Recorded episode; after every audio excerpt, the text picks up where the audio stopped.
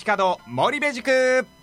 時刻は午後6時になりました。こんばんは。今日も始まりました。福岡街角森部塾。ナビゲーターの中島和明です。この番組はスポーツメンタルトレーナーでいらっしゃいます森部正弘先生の人生をキラキラ輝かせるための心の磨き方そして体の鍛え方を分かりやすくお伝えするプログラムです。ということでパーソナリティはこの方です。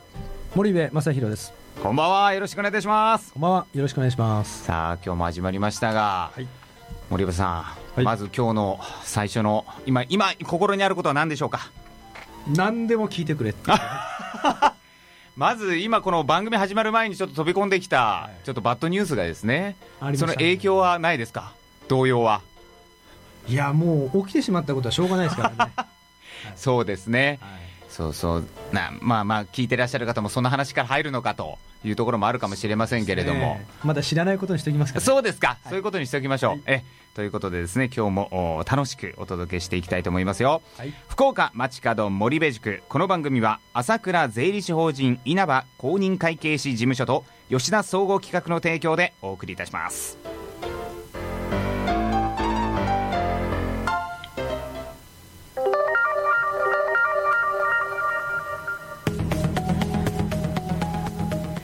コミテンスタジオから生放送でお送りしています。福岡街角森部塾パーソナリティはこの方です。森部正弘です。はいということで今日はですね、えー、森部先生の、はい。えー、普段のパーソナルトレーニングの中で、はい、よく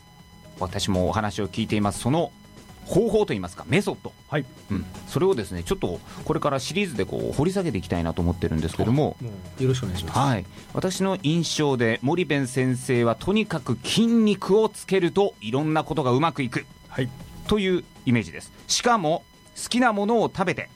それでも大丈夫ですと。大丈夫です、はい、ここなんですよね。好きなものを食べてそれで無理せず、こうフィットネスがこう自分の思い通りにといいますか思い通りの体になっていくというところってこれどうしゅどういうこれ原理なんですかね？まあまあ原理というかですね、えまあエンジンですね筋肉っていうのが。はい、だエンジンが大きい車だったら、はい、まあ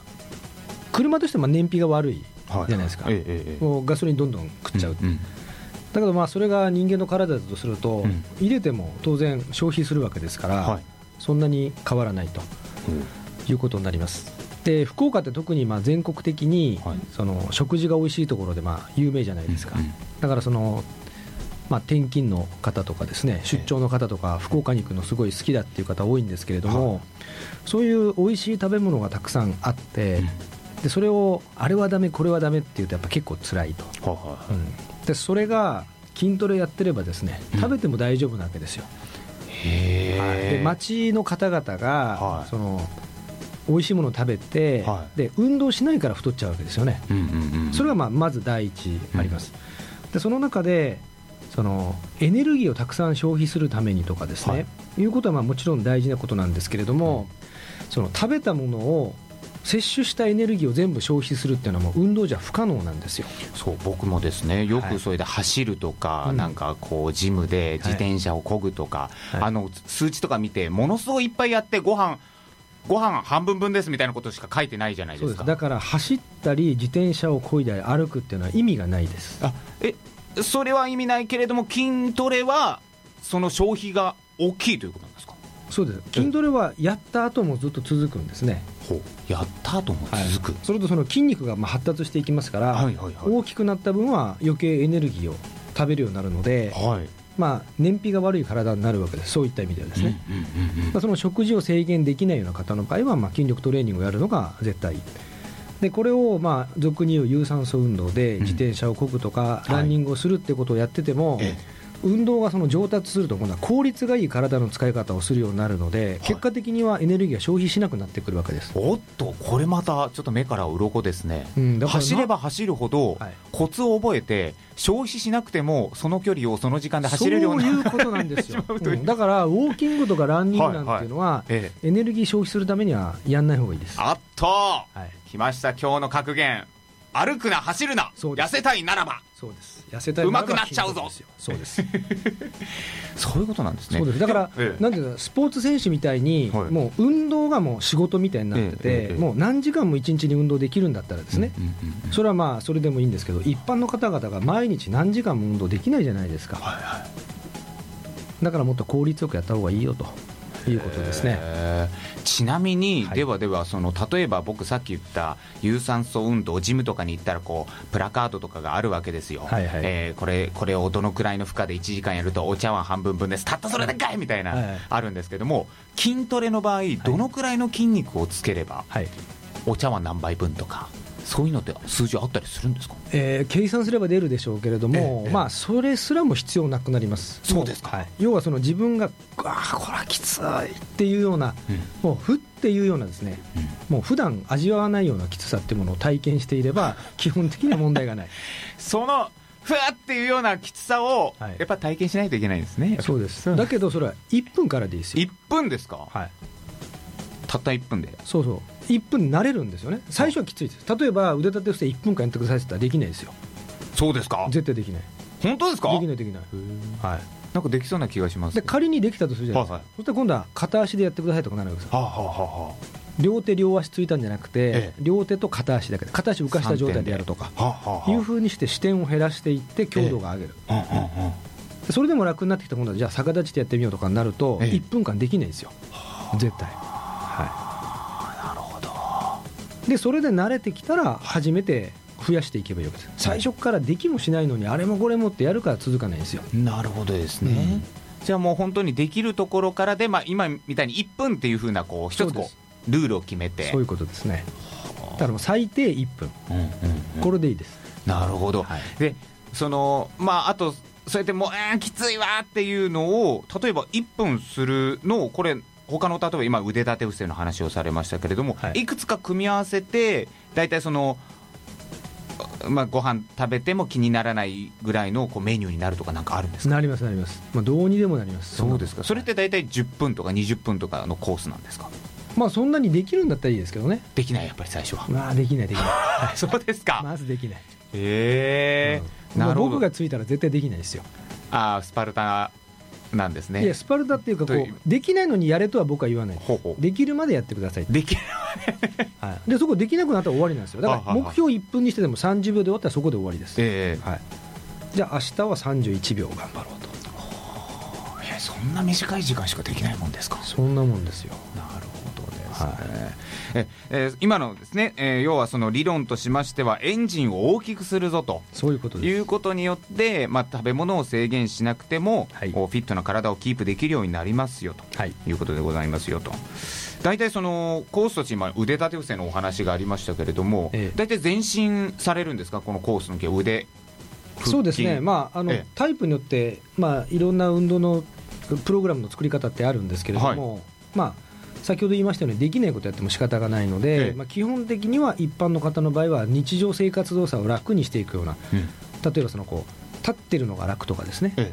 もうその疲れにくいとか、はい。まあ、一日中座りっぱなしの人とか立ちっぱなしの人とかいらっしゃるじゃないですか、はいはい、その方の生活が楽になるようなプログラムを作っていきます。なるほどですね、はい、最近はその座った姿勢の方が結構多いと思うんですけども、そういった方のまあお悩みというとやっぱり猫背になったり肩が凝ったりとか、はい、まあ、それでこう体幹が緩んで下腹ぽっこりになってきたりとか、下半身が弱いとかあると思うんですけど、そういった方には例えばなんですけどどういうプログラムを組まれるんでしょう？そうですね、まあ、椅子に座った状態でお仕事中にもちょっとできるようなことっていうと、はい、例えばその椅子の座面をこう手で持つじゃないですか両手で。座面をはい。それで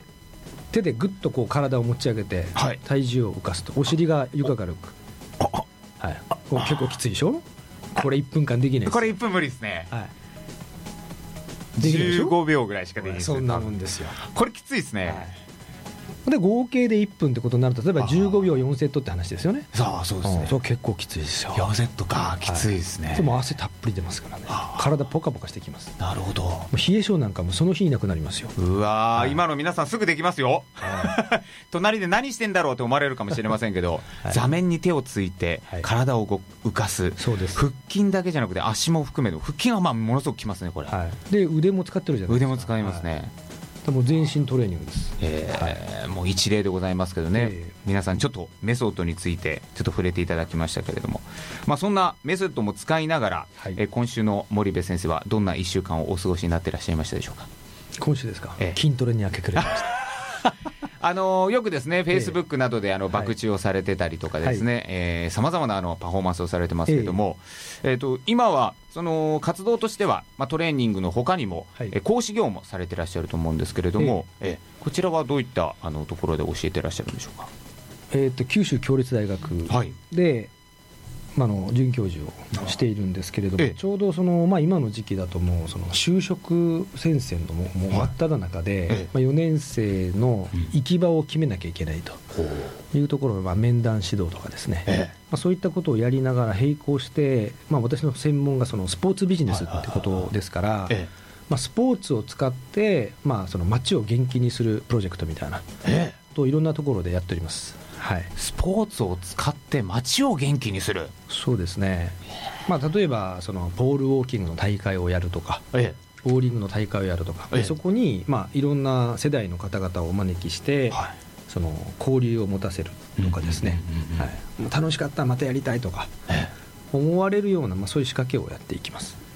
あ先生は本当にこう筋トレのメソッドだけじゃなくてその街づくりとか人と人をつなげるそういうコミュニティ作りとかそういったところにもあのああのお知恵があるんですね。まあそうですね、まあ、学生をどうやってたらその社会に出たときに、そのこうなんか世の中がこうワクワク楽しいものになるっていうことを感じさせることができるかですね、学学生に。社会って楽しいよっていうふうに思わせないとやっぱり 世の中に出ていきたくないじゃないですか。はい。もう世の中お前大変だよって甘えんじゃねえよってそういうことばっかり言ってたらですね、まあ、夢がありませんから、まあ、そういうものはまあ自分で作っていこうと、まあ、いうようなコンセプトでやってます。はい、最近の学生はどうですか？いろんなこと言われてますけども。うんまあねまあ、自分のところの学生、まあ、褒めるばっかりじゃしょうがないんですけれども、まあ、結構いい子たちいますよ。そうですか、はい、入ってきて変わってきますね、もう全然喋れなかった子がどんどん喋れるようになったりとか、いうのはまあよく感じます。なるほどですね、はい。ぜひなんかその教育の方のですねお話もまた今後、はい。えー、聞いていきたいなと思っております、はい、ありがとうございます。続いてはゲストコーナーです